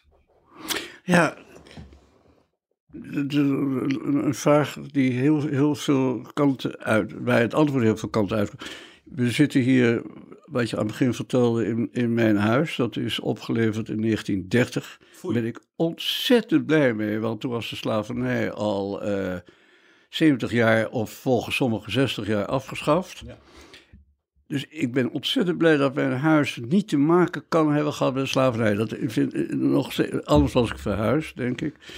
Maar met die radicalisering bedoel ik dat natuurlijk alles van vandaag wordt getrokken in, in het verleden zoals we dat nu kennen. En dat is, neem ik kwalijk, ik, of het nou over slavernij of kolonialisme of over wat het ook gaat, vind ik totaal belachelijk. Behalve als het gaat over dingen die vandaag dus. Racisme bestaat nog steeds, antisemitisme bestaat nog steeds. Dat is nooit in de geschiedenis anders geweest. Kolonialisme bestaat in de ware zin van het woord. Dan kun je wel allemaal eh, intelligente constructies gaan bedenken. eh, die overigens helaas niet meer op de sociale faculteit van Amsterdam bedacht worden. Maar wa- waarom het nog wel zo is. Ja. Maar dat heeft, dat heeft dus geen zin. Dingen die geweest zijn en waar de wereld weet dat dat ten onrechte gegaan is zoals het ging. Dat heeft geen zin om daar verder over te gaan Maar zeuren. het lijkt ook iets dubbels te hebben dat je wel bereid bent om in de buidel te tasten. Tenminste, met het geld van de belastingbetaler natuurlijk. Maar om eh, een deel van je budget vrij te maken voor allerlei eh, onderzoekingen die iets hebben van boetedoening eh, in het slavernijverhaal of in het koloniale verleden. En dat je tegelijkertijd niet het lukt om de problemen van nu adequaat te adresseren en aan te pakken. Dus die koe bij die horens te vatten. Ja, maar dat is dus, dus en en. Ik, ik, heb er, ik heb er helemaal niks tegen dat er een slavernijmuseum komt. Nee. En dat daar wordt uitgelegd wat slavernij betekende, zoals we ook uitgelegd kregen wie Jacobe van Beieren was. eh, en waarom dat niet goed was, maar dat weet intussen langzamerhand wel iedereen. Maar wat, wat slavernij heeft betekend voor zowel de kolonisatoren of de slaven, slavenhouders als de onderliggende partijen. Dat vind ik, dat vind ik uitstekend. Mag ik- even tussen Ja. opmerken, nog steeds, ik, ik ben een soort eh Cato Major die dan zegt, overigens ben ik van Ja. mening dat Carthago vernietigd moet worden in de Romeinse Senaat. zeg ik altijd, overigens ben ik van mening dat het slavernijmuseum in Middelburg gevestigd moet worden. Ehm, want ik vind toch dat daar de plek is waar in Zeeland, en is in de WIC heeft Middelburg vooral toch de grootste rol gespeeld in de slaventransporten. Dus laten we het dan daar, daar dan ook in Zeeland eh, eh, onderbrengen. Hebben ze daar meteen werkgelegenheid en een reden voor dagjesmensen om naar Zeeland toe te gaan. Maar als je dat, ik weet of dit nu eh, de, de, de, de, de microfoon haalt, maar als je die kant uitgaat, dan zou ik eigenlijk zijn voor een slavernijmuseum gefinancierd door Nederland. Maar in Accra of een andere Afrikaanse hoofdstad, waar de Afrikanen elkaar slaaf hebben gemaakt. Maar dat is een ondeugende gedachte natuurlijk. Misschien kunnen we en en doen, dat we een deel van het budget uh, allokeren voor een, uh, voor, een, voor een expeditie. Maar het is natuurlijk iets, iets heel anders dan dat je een paar honderd miljoen uitgeeft om een deel van je geschiedenis, hoe verwerpelijk die achteraf ook is en hoe jammer dat het gebeurd is, of dat je daaraan schuldig voelt en elke dag uh, de deur uitgaat uh, denkend van god, wat hebben mijn voorouders gedaan? Terwijl 99, zoveel procent van de voorouders daar geen bal mee te maken heeft gehad. En zelf ook leed onder de omstandigheden van de tijd natuurlijk. Ja, ja dan komen natuurlijk al die dingen die ook allemaal waar zijn. Kinderarbeid in Nederland was niet veel minder erg dan, dan arbeid van slavenkinderen in, in Suriname of in uh, de Zuidoostelijke staten van de Verenigde Staten. Dat is natuurlijk ook allemaal waar. Nou, ja. En daarom, je, je belandt in een volslagen moeras van uh, werkelijkheden. Um, van dat beeld is het dan een klein sprongetje naar het thema grensoverschrijdend gedrag. Want eigenlijk is onze hele geschiedenis natuurlijk. Jij bent politicoloog van opleiding, ik ben dan historicus. Maar onze hele geschiedenis is natuurlijk één groot vat aan grensoverschrijdend gedrag. En um, uh, als je daar met die bril van nu, die, die, die moraal van nu, de hè, je, die normen van nu eigenlijk naar kijkt. Dan hebben we eigenlijk, is, er, is er weinig goed gegaan in het verleden. Is dat niet ook iets wat we nu op de recente geschiedenis plakken als het gaat om die discussies over NOS Sport is nu weer een thema, uh, de wereld draait door, al de, de, Voice, al die verschillende voorbeelden, schandalen. Hoe lees jij dat allemaal als je dat langs ziet komen? Nou ja, je stelt nu natuurlijk weer een heleboel vragen tegelijk. Want Ik geef je graag een keuze. Bij, bij, bij grensoverschrijdend gedrag denk ik toch vooral aan, aan Poetin die de grens van Oekraïne. Maar dat, ja, wilt, vol, geloof ik, dat, dat vindt niemand geloof ik zo erg als dat uh, iemand wel eens aan een stagiair heeft gefrunnikt. Waarmee ik dat weer niet kleineer, moet ik, als ik dat weer niet erbij zeg, ja, dan is het... het... die stagiair niet uit met lucht, luchtdoelraketten, hè? Ik bedoel, even een verschil. Ja, ja maar nee... Maar het begrip grens, probeer ik daarmee aan te geven, het begrip grensoverschrijdend is al een buitengewoon uh, dubieus begrip. Want daar stel ik me ook. Uh, een onbegrensd begrip eigenlijk. Een onbegrensd begrip, ja. En bovendien worden de grenzen van het, begrip, van het grensoverschrijdend gedragbegrip ook weer voortdurend verlegd. Ja. Maar ook daar geldt natuurlijk.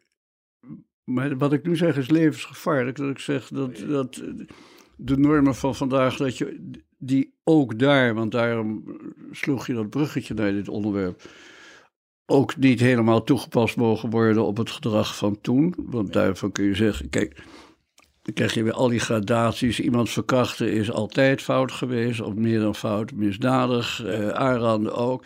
Flirten is weer wat anders. Uh, en en uh, opmerkingen maken die, die, die nu de, door de, sociale rechtbanken niet meer getolereerd worden. Maar toe, nou, je hebt allemaal gra gradaties natuurlijk.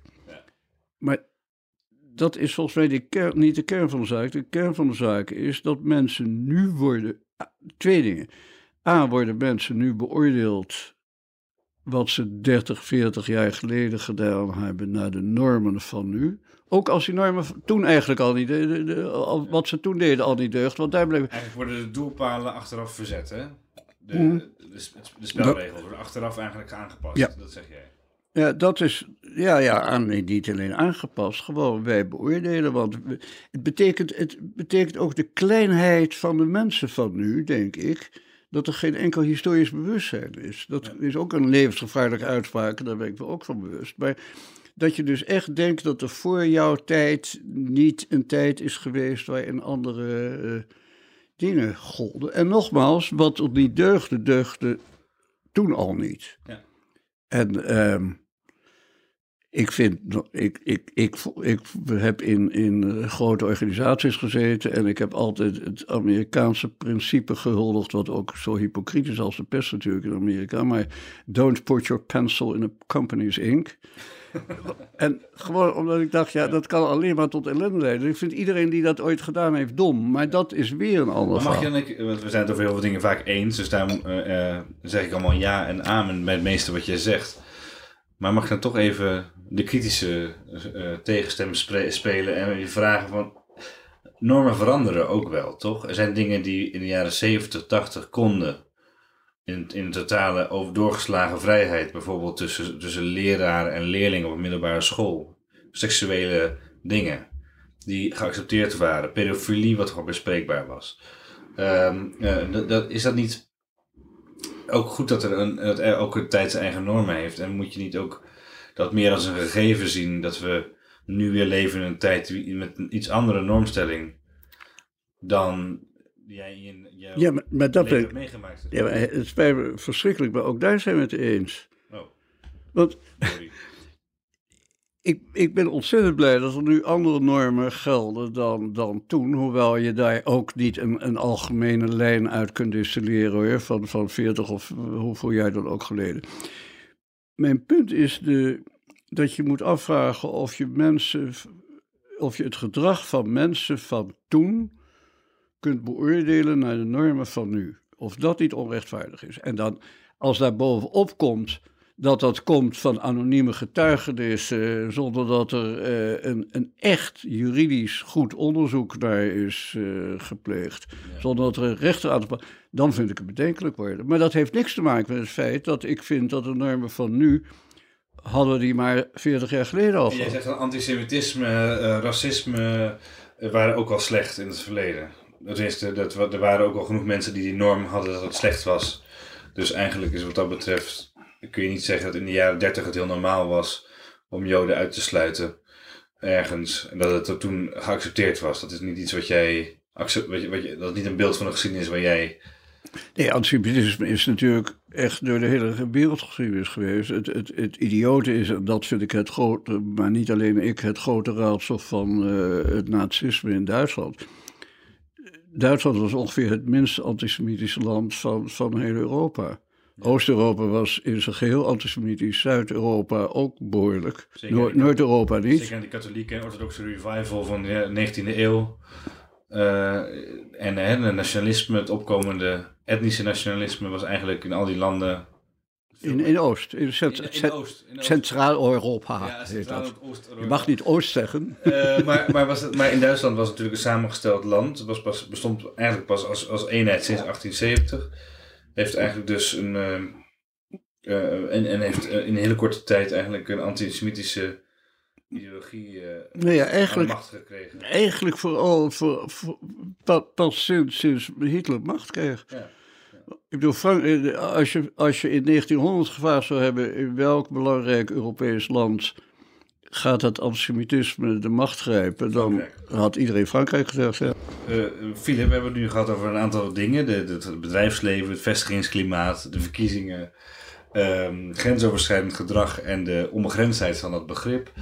Wij kunnen natuurlijk nog uren met elkaar doorpraten, maar dat gaan we misschien nog wel eens een keer voor een vervolg doen. Maar ik heb jou voor deze microfoon gekregen met één belofte, dus dat wij zouden uitkomen op een quote van Sigrid Kaag, de D66-leider. Um, uh, verbeteringen over de hele breedte van de migratieketen wil zij bewerkstelligen. En dat is misschien wel mooi om iets te zeggen over die koe bij de horens vatten en in plaats van de koe achteraf in de kont te kijken. Um, wat ergerde jou zo, wat, uh, wat, wat irriteerde jou zo aan die uh, irriteren moet je zeggen, geloof ik. Hè? Wat, ja, wat irriteerde ja, jou zo? Maar het is niet wederkerig, dus je zegt het goed. Ja, wat, wat, wat, irriteerde jou zo aan die uitspraak van Kaag? Ja, irriteren. En heel veel mensen zullen het geweldig vinden. Wat mij irriteert, namelijk dat het typisch D66 is. Um, namelijk? Wat is typisch D66? Nou, dat, dat het nikserig is. Dat het waar is, maar dat je er niks aan hebt. Kijk. Verbeteringen over de hele breedte van de migratieketen. In plaats van. Zij antwoorden. Het, het, was in een van de 388 uh, tv-programma's waar ze de laatste weken heeft gezeten. Goedemorgen Nederland van WNL, maar ik weet het niet eens zeker, ja? Ja, daar zat ze met Hans en Broeken, die van uit heel ander hout gesneden is. Dat is iemand die het huisje bij het schuurtje houdt en buitengewoon rationeel is. En de oud-VVD-Kamerlid, ja. En trouwens, de, de, de baas van uh, de kleine zelfstandigen tegenwoordig. En van de en adviseur, ja. ja. Maar daarover nu niet. Maar Kijk, het, het, het, het, thema was migratie. En toen was de vraag, mevrouw Kaag, is niet de enige mogelijk. Ik, zeg het even nu uit, uh, voordat ik allemaal uh, D66 op krijg. Ik zeg het even uit de vrije hand. De vraag was ongeveer, maar mevrouw Kaag, um, moeten we niet iets aan die migratie doen? Want dit kan toch niet meer in het dichtstbevolkte land van Europa, van, van de wereld. Ja. En, en alle argumenten zijn dus duidelijk. En dan komt dus die, die zin die je net citeerde. Uh, de, de, wat we nodig hebben, meneer, uh, mevrouw, mevrouw was het, ja, nee, natuurlijk, allemaal, ja, bij WNL zijn het allemaal vrouwen, ja.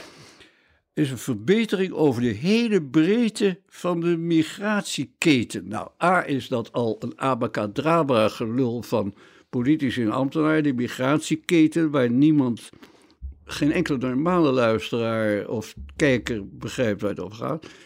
Maar het, het zit veel dieper. Als je dat analyseert, hè, je moet dus ieder stukje van de migratieketen verbeteren. Migratieketen betekent bij arme landen in Afrika of Azië, laat staan als ze een dictatoriaal bewind hebben. Willen die mensen weg?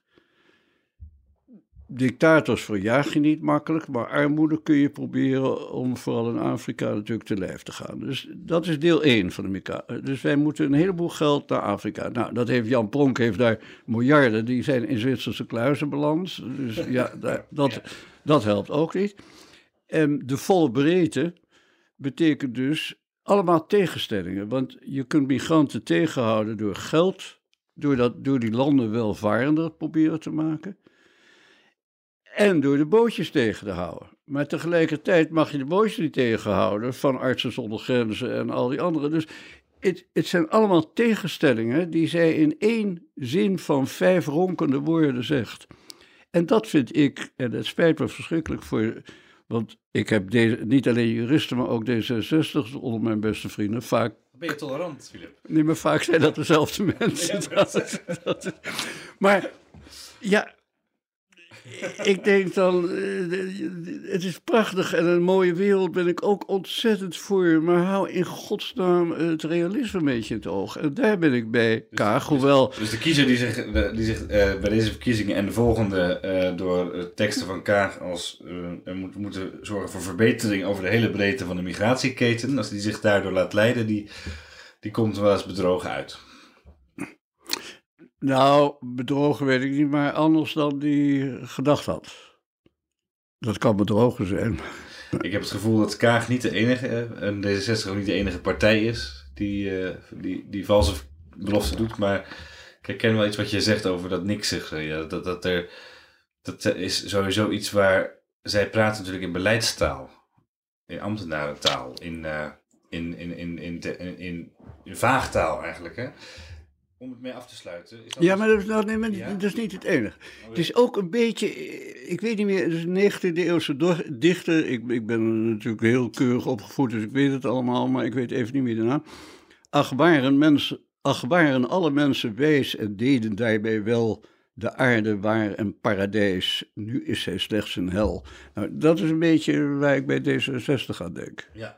Ik eigenlijk ben ik het helemaal met die partij eens en ik zal er nooit op stemmen. Dat is een beetje het verhaal. En het is misschien ook wel de afrekening met dat soort vage beloften uh, die uh, de overwinning van, of de grote winst van BBB eh, betekent. Een van, de een van de zoveelste nieuwkomende partijen die toch een, een grote winst gaat, gaat halen. Ja, want het, is natuurlijk heerlijk voor, voor die, uh, hoe heet ze ook weer, Caroline. Ja. Het is natuurlijk heerlijk om je af te zetten tegen iemand die de keurige taal van de grote stadsbewoner praat. Om net te doen of je van het gewone volk bent, wat die Caroline ook totaal niet is, maar die heeft die rol. Ja. Dat is het allerlaatste dan. Jij, jij, woont in de stad, ik ook. We wonen allebei in Amsterdam. Um, geloof jij in die kloof? Want je zei in het begin dat in? in die kloof tussen stad en platteland. Je zei die wordt door haar, volgens Caroline is er een enorme kloof. Terwijl ik denk dat er vooral in de steden, en vooral in de kleinere steden in Nederland, heel erg veel op de BBB gestemd is. Wat denk jij? Wat hebben, nou, bestaat die kloof nou echt, of is het meer een gevoel van... Ik, zal- ik zal twee, twee zinnen als antwoord zeggen. Ik, ik heb een, een schoonzoon die een boerenzoon is, geboren in Kampen. Dus ik, ik kan erover oordelen, denk ik. Ja. Niet alleen daarom, maar... En je oordeel is? Hè? Je oordeel is, is er een kloof? Er is een ontzettend kloof als je. de- en, eh, maar het andere, wacht even, het tweede deel van je vraag. eh, Nou ja, is er een kloof? En, eh, of is het niet zo dat in, het, in de steden ook juist... eh, Oh ja, dat is tot nu toe niet zo. Dat was de, de, de, de- de- heel lang geleden, want zo oud ben ik. ehm, was er een boerenpartij van Boer Koekoek. Maar die kreeg in grote steden een hoger percentage dan op in het grootste deel van het platteland. Ja. Want er waren dus allemaal grote stadsbewoners die zich aangesproken voelden door wat hij zei. Dat is volgens mij bij Caroline nog niet zo. Ik of nog, ik zeg nog, maar dat is een Ja, waarde ik waag het te betwijfelen, maar wij wachten natuurlijk, wij, wij zitten hier nu gewoon koffiedik te kijken vlak voor de verkiezingen. We wachten de uitslagen en vooral hopelijk het, het kiezersonderzoek als het volgt. Dat wachten we af, want dan weet je precies waar, in welke gemeente, welke, welk stembureau, eh, welke partijen gewonnen en verloren hebben. Maar ik durf er iets op in te nemen, en misschien bij een volgende podcast komen we weer op terug. Ik durf er wel vergif op in te nemen. Niet dodelijk vergif.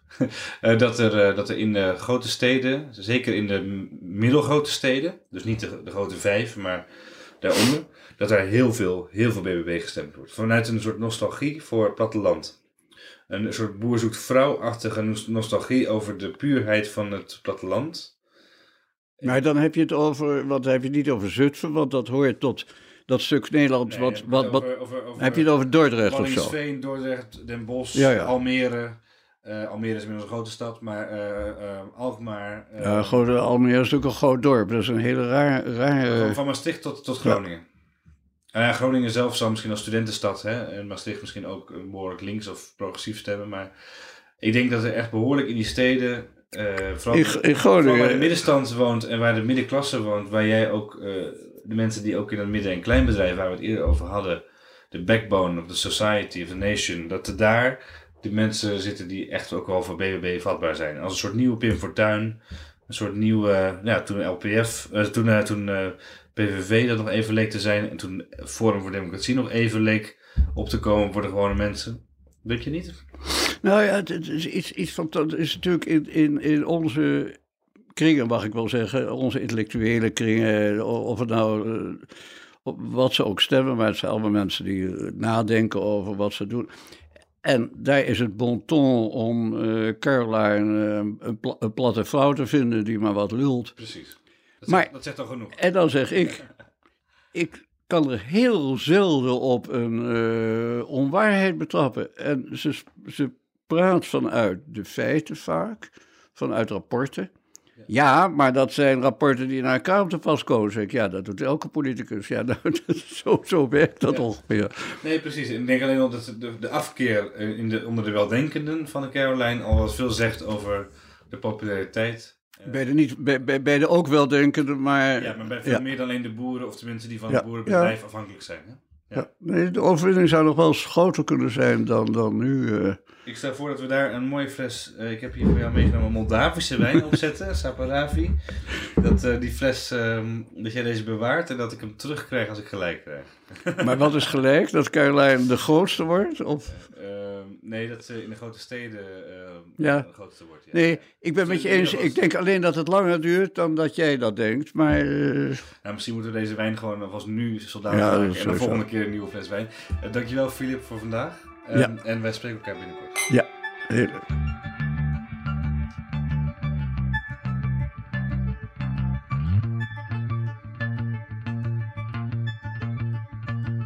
Dit was Elke Week, een podcast van EW Magazine met Geert de Waling en mij, Sam Verbeek. Zoals elke week kan je de besproken artikelen ook vinden in onze show notes. Je dit een leuke podcast? Abonneer je dan en laat een leuke review achter. Heb je vragen of opmerkingen? Geert kan je op Twitter vinden onder Geert de Waling. Ik ben op Twitter te vinden onder SamWV. Je mag me natuurlijk ook mailen naar sam.verbeek.ewmagazine.nl Bedankt voor het luisteren naar Elke Week. Tot volgende.